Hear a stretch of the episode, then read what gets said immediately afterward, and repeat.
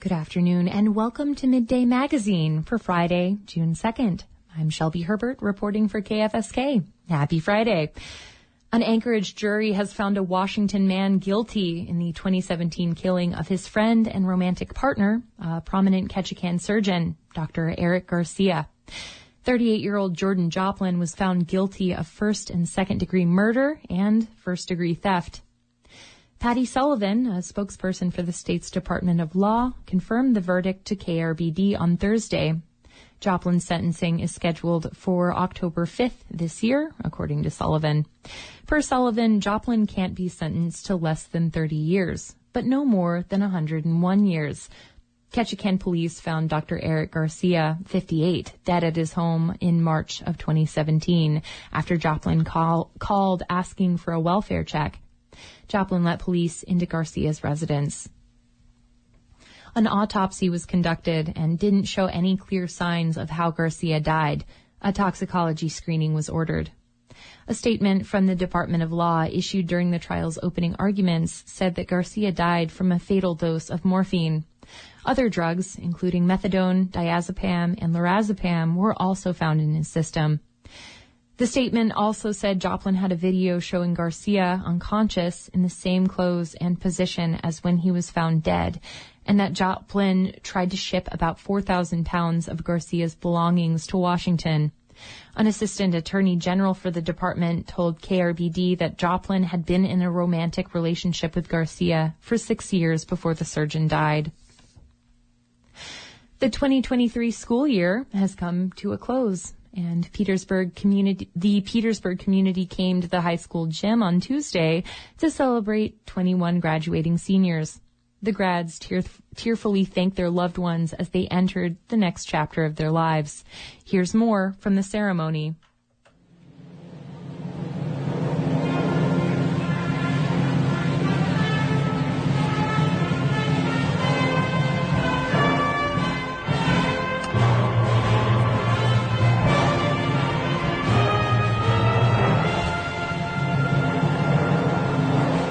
The class of 2023 marches into the school gym in time with pomp and circumstance, draped in royal blue robes and carrying bouquets of roses. Superintendent Erica Kludt-Painter is presiding over the event. The students take their places in two neat rows on the court, and Kludt-Painter gives them leave to hand out their flowers to loved ones in the stands.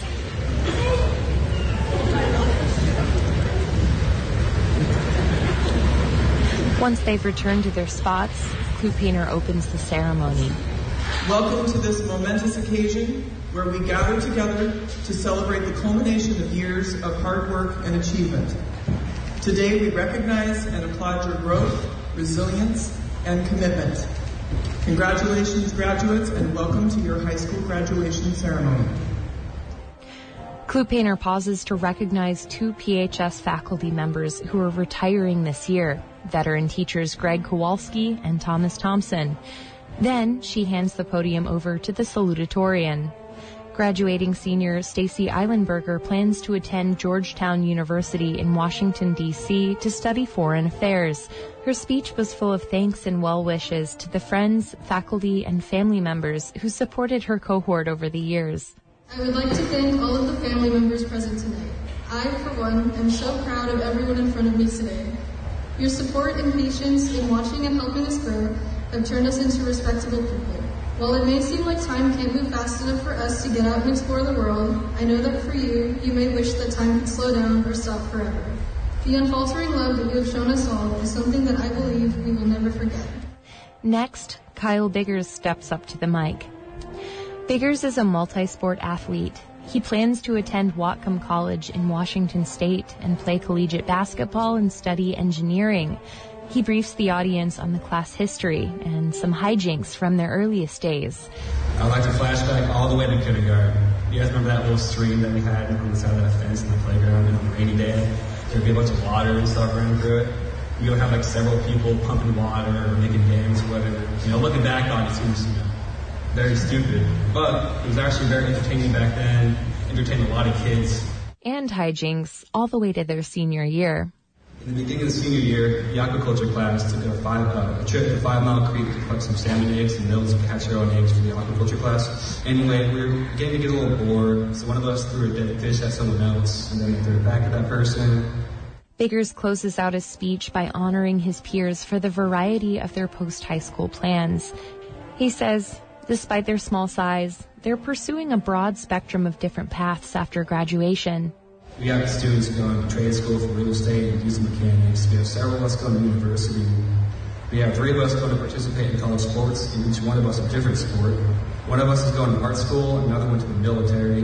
We have some who want to stay in town and continue working in the fishing industry, or some who want to go and eventually run a family business. The list goes on, but the small group of us have a very large variety of talents, and we are very good at.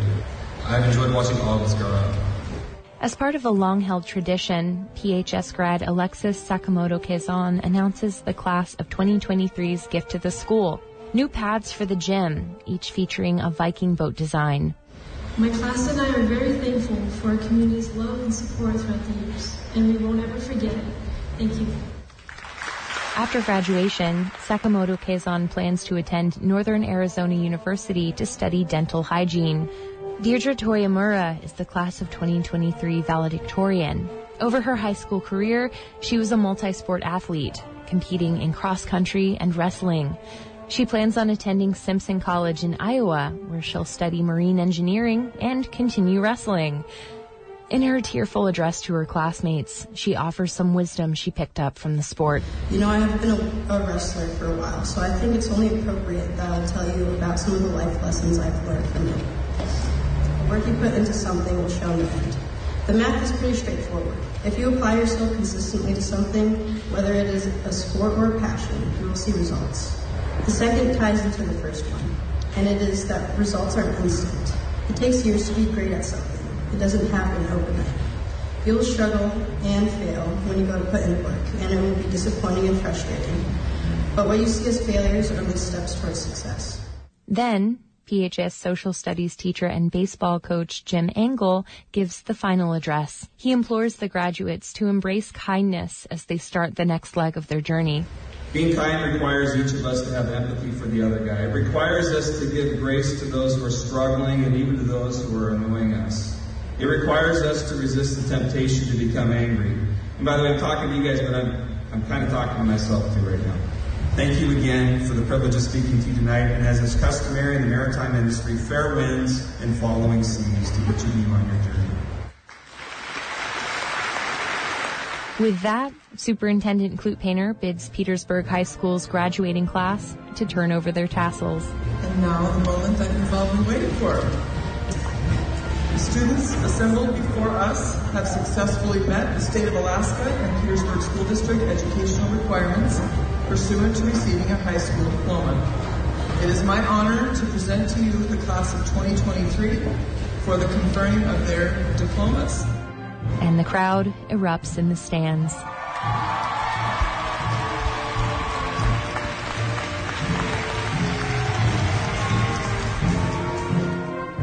In Petersburg, and with felicitations, I'm Shelby Herbert.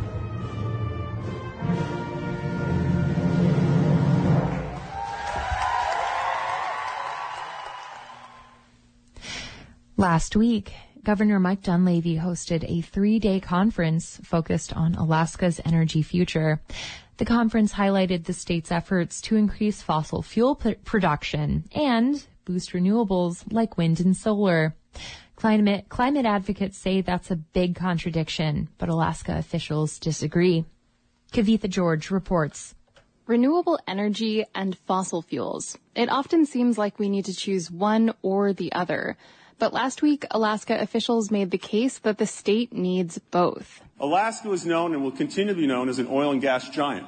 That's Alaska Governor Mike Dunleavy welcoming attendees from around the world to a sustainable energy conference in Anchorage. Alaska is an oil and gas state, he says, but it can no longer only be an oil and gas state. So when we talk about energy for Alaska, it is going to be all in. It is going to be oil. It is going to be gas. It's going to be wind. It's going to be solar. It's going to be geothermal. It's going to be biomass. It's going to be nukes. In an interview, Dunleavy broke down his administration's energy outlook. Selling oil and gas has long been a major revenue source for the state, supporting everything from schools to roads. But Alaskans have also always struggled with the high cost of energy at home. Dunleavy says Alaska should double down on exporting fossil fuels outside to bring money in, while at the same time building more renewable energy in state to lower bills at home. We want to be a player on the world stage in oil and gas um, as well as coal, as well as biomass. Internally, we have to lower the cost of energy and make it stable. And that's where you see a lot of the renewable concepts come into play. The cost to operate renewable energy projects has dropped dramatically in recent years. Meanwhile, rural communities in Alaska face some of the highest energy costs in the nation, often relying on expensive imported diesel and heating oil. Dunleavy says for him, investing in renewables is not about lowering carbon emissions or combating climate change. It's just about securing cheap energy for Alaskans that's not tied to the volatile price of oil. From my perspective, if a diesel generator could be uh, producing electricity at a very low cost consistently, we would consider that as well. Historically, Alaskans have not pursued renewable energy because of climate benefits that's Philip Wight, an energy historian at the University of Alaska Fairbanks. We have pursued renewable energy because it has reduced our reliance on diesel and other higher cost fossil fuels. We've done it for economic reasons, not climate reasons. Wight says this has been Alaska's approach for decades. Export fossil fuels for revenue and find the cheapest sources to use at home. But he says as climate change accelerates, this model no longer works. Alaska is facing the growing impacts of climate change from sea ice loss and thawing permafrost to species die-offs. Wight argues that as long as Alaska continues to pull billions of barrels of oil out of the ground, the state is contributing to its own environmental problems. Even if we get cheaper priced uh, domestic energy here in Alaska, we're still exacerbating a global problem and a global problem where, you know, Alaska is warming four times faster than the rest of the planet we're not escaping that problem. We're on the front lines of the climate crisis. Proponents of fossil fuel production point out that there's no clear alternative revenue source if the state ended oil production. But experts like Wight predict that as the world transitions away from fossil fuels, eventually Alaska will have to stop drilling. Meanwhile, clean energy advocates like Rachel Christensen with the Alaska Center say the state still isn't doing enough to invest in renewables, and they'd like to see the governor do more what we're seeing is just talk about the potential of solutions. We need to see him actually taking action on putting those into place. She points to two proposals that were taken up in the legislature this year. One would require utilities to source a certain amount of their energy from renewable sources, and another would help finance renewable projects in small communities. Dunleavy said he supported both, but neither passed. Christensen would also like to see the administration take climate change more seriously in its energy policy. It should be more than just an economic move. Our people and industries are already feeling the effects of the climate crisis, and we can't keep pushing these large scale extraction projects for export just because it's what we've always done. Christensen says in an era of climate change and shifting global energy markets, what we've always done won't always work. In Anchorage, I'm Kavitha George. A former advisor to Governor Mike Dunleavy, who resigned Tuesday amid an Alaska public media investigation, says he won't apologize in a new video posted to social media. Jeremy Kubis was Dunleavy's pro-family policy advisor until this week. That's when Alaska Public Media, working with APM Reports, asked the governor's office about the offensive views he aired on his podcast called The Contra Gentiles. In the podcast, Kubis says, said he thinks divorce is worse than rape, defended Hitler's views on race, and used a racial slur against black people. In his profanity Laden response video Wednesday, Kubis says the framework for his podcast is scholastic metaphysics. And he said he had a message for those who want to be outraged or for those who want to call him a racist, sexist, rape apologist, or Nazi sympathizer. I'm not going to apologize. I think that's pretty clear. I'm not going to say I'm sorry. I'm not going to backtrack what I said. Uh, you guys are nothing to me. You can't cancel me. You can't stop me.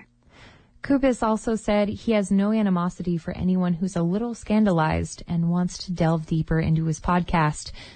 In a statement announcing Kubis's res- resignation this week, Dunleavy said that derogatory statements do not reflect his values and will not be tolerated.